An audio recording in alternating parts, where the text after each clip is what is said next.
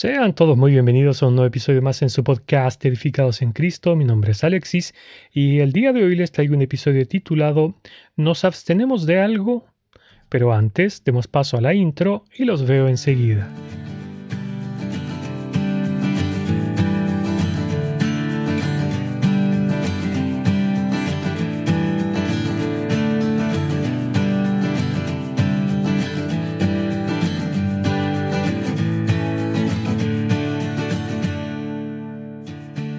Dice en la Biblia, Haya pues en vosotros este sentir que hubo también en Cristo Jesús, el cual, siendo en forma de Dios, no estimó el ser igual a Dios como cosa a que aferrarse, sino que se despojó a sí mismo, tomando forma de siervo, hecho semejante a los hombres, y estando en la condición de hombre se humilló a sí mismo, haciéndose obediente hasta la muerte y muerte de cruz. Filipenses capítulo 2 versículos del 5 al 8. Al leer estos versículos podemos vislumbrar, aunque sea en una pequeña medida, cuán grande fue el sacrificio de nuestro Señor. Como humanos nos es imposible entender a cabalidad de qué se despojó el Señor Jesús cuando dejó sus glorias celestiales, porque jamás le hemos visto en toda su majestad. Pero como dije, en parte podemos entender algo de su sacrificio en la cruz. Ahora, la pregunta que me nace es que como creyentes, ¿estamos siquiera dispuestos a privarnos de algo por el Señor? ¿Nos despojamos de alguna cosa en nuestras vidas diarias o satisfacemos todos nuestros deseos? A ver, hago una aclaración, porque no todos los deseos son malos, así como tampoco sentir deseo no es malo en sí mismo, pero sí hay que tener cuidado con lo que deseamos.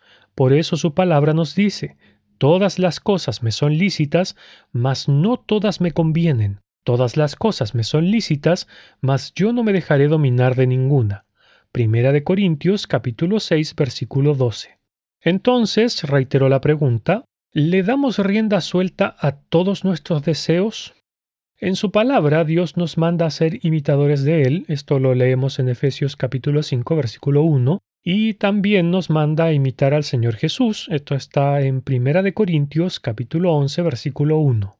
Pero ¿podemos satisfacer todos los deseos que sintamos? Veamos qué nos dice su palabra. En cuanto a la pasada manera de vivir, despojaos del viejo hombre que está viciado conforme a los deseos engañosos.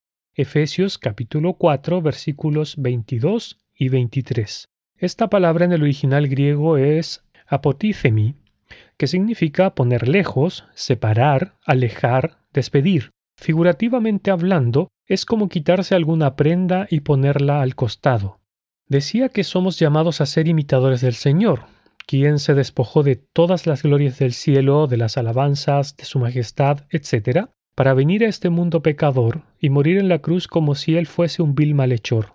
Pero imitamos en algo al Señor ¿O sencillamente vivimos para nosotros mismos y para satisfacer todo lo que se nos pueda antojar? Dice su palabra. Así que, hermanos, os ruego por las misericordias de Dios que presentéis vuestros cuerpos en sacrificio vivo, santo, agradable a Dios, que es vuestro culto racional. No os conforméis a este siglo, sino transformaos por medio de la renovación de vuestro entendimiento, para que comprobéis cuál sea la buena voluntad de Dios, agradable y perfecta. Romanos capítulo 12 versículos 1 y 2. Por ejemplo, satisfacemos a nuestros ojos en todo lo que se les antoja ver, veamos qué nos dice su palabra. Hice pacto con mis ojos. ¿Cómo pues habría yo de mirar a una virgen? Job capítulo 31 versículo 1. En este versículo, Job habla de cómo él evitaba pecar mirando a una mujer con lascivia. Varones hermanos que me están escuchando, ¿ustedes alguna vez han hecho un pacto con sus ojos para no darles rienda suelta y pecar deliberadamente contra Dios, mirando a una mujer con deseo, adulterando así con sus ojos tal como el Señor Jesús dijo en Mateo 5:28? Si no lo han hecho, sería bueno que lo hicieran. Es más, sería bueno que cada uno de nosotros siguiera el ejemplo de Job, para así mantenernos limpios en esta área. Aunque este tema va más allá, porque en esta época de tecnología, de computadoras portátiles, tablets, celulares, televisores de alta definición, etc., Vivimos en una sociedad que constantemente bombardea nuestros ojos con imágenes cargadas de sexo, de nuevos productos que debemos comprar aunque no tengamos dinero, de viajes al extranjero, de nuevas tecnologías, comillas necesarias para vivir, de comerciales cargados de pecados de todo tipo, así como un sinfín de plataformas para ver películas y series altamente violentas o sexualizadas pro LGBT llenas de hechicería y ocultismo, con seres con comillas superpoderes que provienen de todas partes del mundo así como de videos musicales cargados de mensajes subliminales satánicos y de youtubers que en su gran mayoría solo muestran o hablan sobre cosas vanas. Pero les pregunto, ¿hacemos algún tipo de filtro eligiendo qué ver y qué no ver? Y especialmente a los que son padres les pregunto, ¿hacen algún tipo de filtro o control parental de lo que pueden o no pueden ver sus hijos? ¿Les dejan jugar aquellos juegos de video altamente violentos y adictivos? En el versículo del principio vemos cómo Job dijo de sí mismo que había hecho un pacto con sus ojos. En el sentido bíblico, la palabra pacto quiere decir acuerdo contractual entre Dios y una persona o entre seres humanos que requiere una acción vinculante de una o ambas partes. ¿Y nosotros? ¿Tenemos algún pacto con nuestros ojos para no pecar con ellos? El rey David escribió en el Salmo 103, versículo 3, No pondré delante de mis ojos cosa injusta. Qué importante es tener un pacto con nuestros ojos para así no pecar con ellos, pues como dijo el Señor en Mateo 6, versos 22 y 23, que la lámpara del cuerpo es el ojo. Así que si tu ojo es bueno, todo tu cuerpo estará lleno de luz. Pero si tu ojo es maligno, todo tu cuerpo estará en tinieblas. Así que, si la luz que en ti hay es tinieblas, ¿cuántas no serán las mismas tinieblas? Mis hermanos, es de suma importancia que nos mantengamos limpios y llenos de luz. Su palabra nos manda que seamos imitadores de Dios, como ya había mencionado al principio, y en su palabra encontramos el siguiente verso. Muy limpio eres de ojos para ver el mal, ni puedes ver el agravio. Habacuc capítulo 1 versículo 13. Entonces, si debemos ser imitadores de Dios, debemos tener ojos tan limpios como los que Él tiene, que no toleran siquiera ver el pecado. A todo esto, ¿sabían ustedes que Satanás utiliza mucho una técnica que en este preciso instante no me recuerdo su nombre, en la que nos expone a algo ofensivo, pero que a medida que pasa el tiempo lo vamos normalizando y aceptando en nuestras mentes? Él sabe que así funciona nuestro cerebro, es decir, que mientras más tiempo estemos expuestos a estas cosas ofensivas, ya no nos llamarán tanto la atención ni nos molestarán, sino que paulatinamente nos irán pareciendo normales. Así que, por tanto, mis hermanos, procuremos guardar nuestros ojos de ver el mal, evitemos cosas impropias en Internet, en nuestros celulares o en la televisión misma, ya que debemos dar cuenta de todo lo que hagamos mientras estemos en este cuerpo, tal como leemos en Romanos capítulo 14, versículo 12. Acabamos de ver de los ojos. ¿Y qué hay de la lengua? ¿Nos abstenemos de hablar algunas cosas o simplemente le damos rienda suelta a cualquier cosa que se nos ocurre? Debemos ser cuidadosos en esta área, porque bien dice la Biblia, en las muchas palabras no falta pecado, mas el que refrena sus labios es prudente. Proverbios capítulo 10 versículo 19.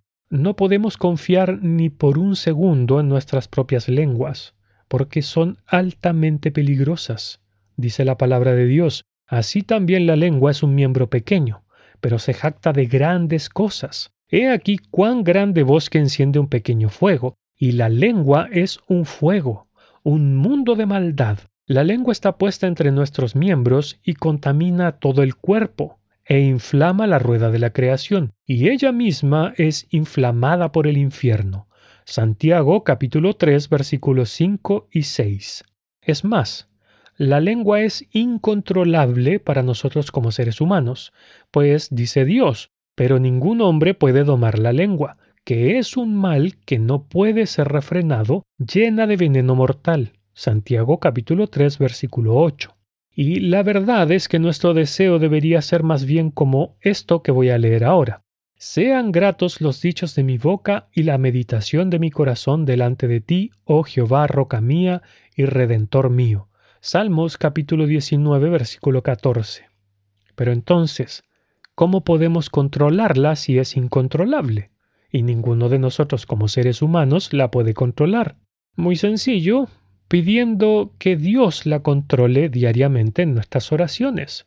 Dice su palabra, pon guarda a mi boca, oh Jehová, guarda la puerta de mis labios. Salmos capítulo 141, versículo 3. Podemos hacer un pacto con nuestros ojos, podemos pedirle al Señor que controle nuestras lenguas, pero ¿y qué hay con los deseos de nuestros corazones? ¿Les damos todo lo que se les antoja? ¿Buscamos satisfacerlo completamente? ¿Son nuestros corazones puros delante de Él? Dijo el Señor Jesús, Bienaventurados los de limpio corazón, porque ellos verán a Dios. Mateo capítulo 5 versículo 8. La palabra bienaventurado en griego es makarios, que significa supremamente bendecido, afortunado, dichoso. Barclay, en su libro Palabras griegas del Nuevo Testamento, su uso y su significado, dice lo siguiente acerca de esto. ¿Cómo pues traduciremos bienaventurados los limpios de corazón? Podríamos pensar de la siguiente manera. Bienaventurados son aquellos cuyos móviles no tienen mezcla alguna, cuyos pensamientos son absolutamente sinceros, aquellos que son completamente ingenuos. Creo que ninguno de nosotros llenamos lo que nos dice el autor acá.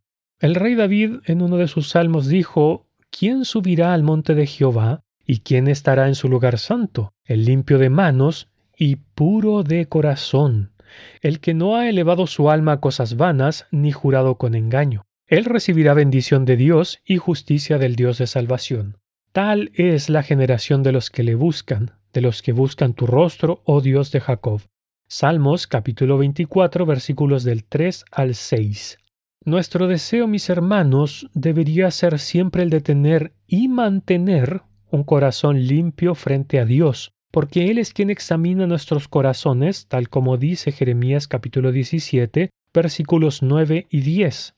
Por lo tanto, los deseos que deberíamos fomentar son los que están conformes a las cosas de Dios y no a las de nuestra carne o a las de este mundo. Es más, esta debería ser nuestra oración diaria. No dejes que se incline mi corazón a cosa mala, a hacer obras impías con los que hacen iniquidad, y no coma yo de sus deleites. Salmos capítulo 141 versículo 4. Porque, a decir verdad, hoy en día el mundo sufre una compulsión por alcanzar las riquezas materiales, y tristemente los creyentes nos hemos visto arrastrados a lo mismo, siguiendo la misma corriente. En estos días es normal que todos deseen una gran casa, un automóvil último modelo, el último celular de moda, tener dinero para disfrutar de hermosas vacaciones fuera del país de origen, etc. Pero ¿es este tipo de deseos el que estamos buscando satisfacer como creyentes? Vuelvo a reiterar tristemente, los deseos de nuestros corazones son por cosas materiales y no espirituales, siendo que el Señor nos dijo que deberíamos buscar lo imperecedero, lo que encontramos en la siguiente vida, no en esta vida. Dice así su palabra, más buscad primeramente el reino de Dios y su justicia, y todas estas cosas os serán añadidas. Mateo capítulo 6 versículo 33. Puede que en este tiempo que el Señor nos ha dado de cuarentena le estemos buscando más, o puede que en algunos casos no, no lo sé. Sin embargo, y de todo corazón, espero que estemos usando este tiempo sabiamente, y no para aprender a hacer una nueva manualidad o para perfeccionar una receta de pan, por ejemplo, lo cual no está mal, siempre y cuando no sea esa la meta que buscamos día a día, dejando al Señor de lado, sino que sea lo opuesto, que Él sea la meta de nuestros días y todo lo demás sea secundario. Recordemos lo que nos dice Dios con respecto a amar a este mundo. No améis al mundo ni las cosas que están en el mundo. Si alguno ama al mundo, el amor del Padre no está en él porque todo lo que hay en el mundo, los deseos de la carne, los deseos de los ojos y la vanagloria de la vida, no proviene del Padre, sino del mundo. Y el mundo pasa y sus deseos, pero el que hace la voluntad de Dios permanece para siempre. Primera de Juan, capítulo 2, versículos 15 al 17. Hermanos, les hago otra pregunta. ¿Alguna vez han deseado ustedes las cosas de Dios? ¿Le han pedido ser transformados a su imagen y buscar primeramente el reino de Dios sin importar el costo físico y de vida que pudiera traernos esto? La palabra de Dios dice, y también todos los que quieren vivir piadosamente en Cristo Jesús padecerán persecución. Segunda de Timoteo capítulo 3 versículo 12. La triste realidad de nuestros días es que como cristianos no queremos sufrir por Cristo, ni siquiera estamos dispuestos a hacerlo. Lo peor es que algunos tienen una idea errada y a muchos se les ha enseñado en estos días que Dios, como es bueno, ¿cómo podría Dios hacernos el mal o dejarnos sufrir de alguna forma? Sin embargo, la Biblia dice, ¿quién será el que diga que sucedió algo que el Señor no mandó? ¿De la boca del Altísimo no sale lo bueno y lo malo? Lamentaciones capítulo 3 versículos 37 y 38. Job, tras haber perdido todo cuanto tenía, dijo, ¿qué? ¿Recibiremos el bien de Dios y el mal no lo recibiremos? A decir verdad es que los cristianos de hoy queremos los ayes que el Señor menciona en Lucas capítulo 6, entre los versos 24 al 26, y no las bienaventuranzas. Procedo a leer los ayes. Dice así, Mas hay de vosotros ricos, que ya tenéis vuestro consuelo. Hay de vosotros los que ahora estáis saciados, porque tendréis hambre. Hay de vosotros los que ahora reís, porque lamentaréis y lloraréis. Hay de vosotros cuando todos los hombres hablen bien de vosotros, porque así hacían sus padres con los falsos profetas. Todos los creyentes en la actualidad quieren ser ricos, estar saciados, ser felices y que todos hablen bien de nosotros. Por buscar el reino de los cielos y por amor a Cristo ya ninguno de nosotros quiere padecer necesidades económicas. Todos queremos ser felices aquí en la tierra. No queremos padecer necesidades alimenticias, o sea, pasar hambre. Y todos queremos ser estimados y amados por el mundo que nos rodea. Mis hermanos, más lejos no podemos estar de Dios porque nuestro Señor no tenía ni siquiera dónde recostar su cabeza y él nunca buscó lo material de este mundo, porque hasta su alimento, dice él mismo en Juan 4:34, era hacer la voluntad de Dios su Padre. Hermanos, no nos podemos aferrar a las cosas de esta vida porque Dios nos llamó a dejarlo todo y a amarle solo a Él. Es más, no podemos amar nada ni a nadie por sobre Dios dice su palabra, Jesús le dijo, amarás al Señor tu Dios con todo tu corazón y con toda tu alma y con toda tu mente. Este es el primero y grande mandamiento. Y el segundo es semejante, amarás a tu prójimo como a ti mismo. Mateo capítulo 22 versículos 37 al 39. Quizás todo lo que he estado diciendo les parece muy difícil, pero permítanme aclarar esto, no son ideas mías o concepciones personales de lo que Dios enseña. No, su palabra nos dice en Santiago 4:5, ¿o pensáis que la escritura dice en vano, el Espíritu que Él ha hecho morar en vosotros nos anhela celosamente? Si usted es de los que piensa que es muy difícil lo que estoy diciendo y lo que Dios dice en realidad, escucha el siguiente versículo.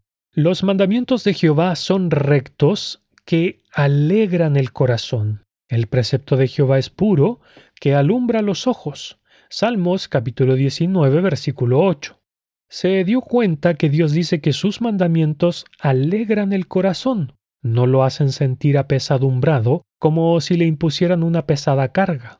Si la obediencia a Dios alegra el corazón, entonces, ¿por qué se nos hace tan difícil? Por dos cosas.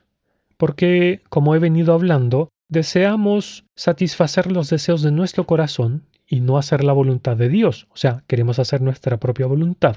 Y lo segundo es porque hemos sido engañados por Satanás y sus mentiras. Y sabemos que Él es padre de mentira, como dice el Señor mismo en Juan capítulo 8, verso 44. Mis amados hermanos, obedecer a Dios no es una pesada carga. Para nada. Mire lo que el mismísimo Señor Jesús nos dijo. Venid a mí todos los que estáis trabajados y cargados, y yo os haré descansar. Llevad mi yugo sobre vosotros y aprended de mí que soy manso y humilde de corazón, y hallaréis descanso para vuestras almas, porque mi yugo es fácil y ligera mi carga. Mateo capítulo 11 versículos 28 al 30. Otro de los engaños de Satanás es el que ha transmitido a través de sus falsos maestros, los que dicen que no es necesario obedecer a Dios porque Él, como es amor, nos ama y nos acepta como somos. Si esto fuera así, entonces no necesitaríamos salvación alguna, ni que el Señor perdonara nuestros pecados para poder entrar al cielo. Pero ¿qué dice su palabra?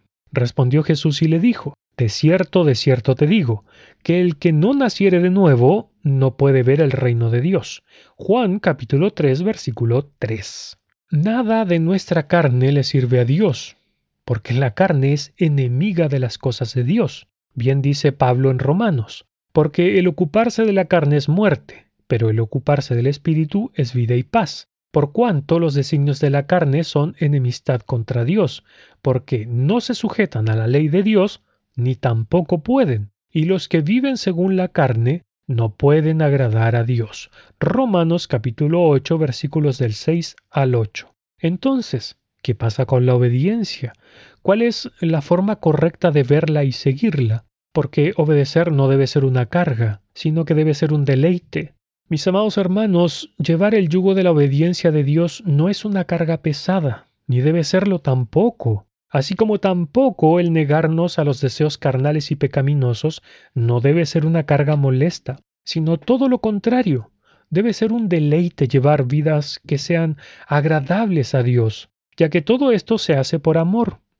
Respondió Jesús y le dijo, El que me ama, mi palabra guardará y mi Padre le amará, y vendremos a él, y haremos morada con él. El que no me ama, no guardará mis palabras, y la palabra que habéis oído no es mía, sino del Padre que me envió. Juan capítulo 14 versículos 23 y 24. Por ejemplo, cuando usted ama a alguien, ya sea su esposo o esposa, sus hijos, sus padres, etc., ¿acaso le es molesto hacer algo por ellos? Creo que no porque lo que nos mueve a hacer las cosas que hacemos por aquellos que amamos es precisamente por amor, y de ninguna manera es una carga pesada. De la misma manera es por amor que debemos obedecer a Dios, lo cual hace que sea una carga fácil, un yugo ligero. Además, Él es quien nos ayuda, Él es quien nos capacita para cumplir su voluntad. Mis hermanos, recordemos que la vida del creyente es de dependencia completa a Él. Es por eso que el Señor Jesús nos dejó dicho que debíamos ser como niños, porque un niño no puede hacer nada por su cuenta, sino que necesita de su madre y de su padre para poder sobrevivir. De la misma manera, mis hermanos, no pensemos más que dejar las cosas de este mundo para obedecer a Dios y a la palabra de Él es algo pesado, es algo tedioso, ni que debemos hacerlo con nuestras propias fuerzas, porque nada proviene de nosotros. Pero tampoco quiero, hermanos, que nos desanimemos porque no podemos alcanzar estas cosas. Les pregunto, ¿somos acaso perfectos? No. ¿Podemos alcanzar la perfección? Sí, en las manos de Dios, claro. ¿No me cree? Quizás está pensando que alcanzar la perfección estando en la carne es imposible. Claro, por nuestros propios medios es imposible, pero Dios es el Dios de los imposibles.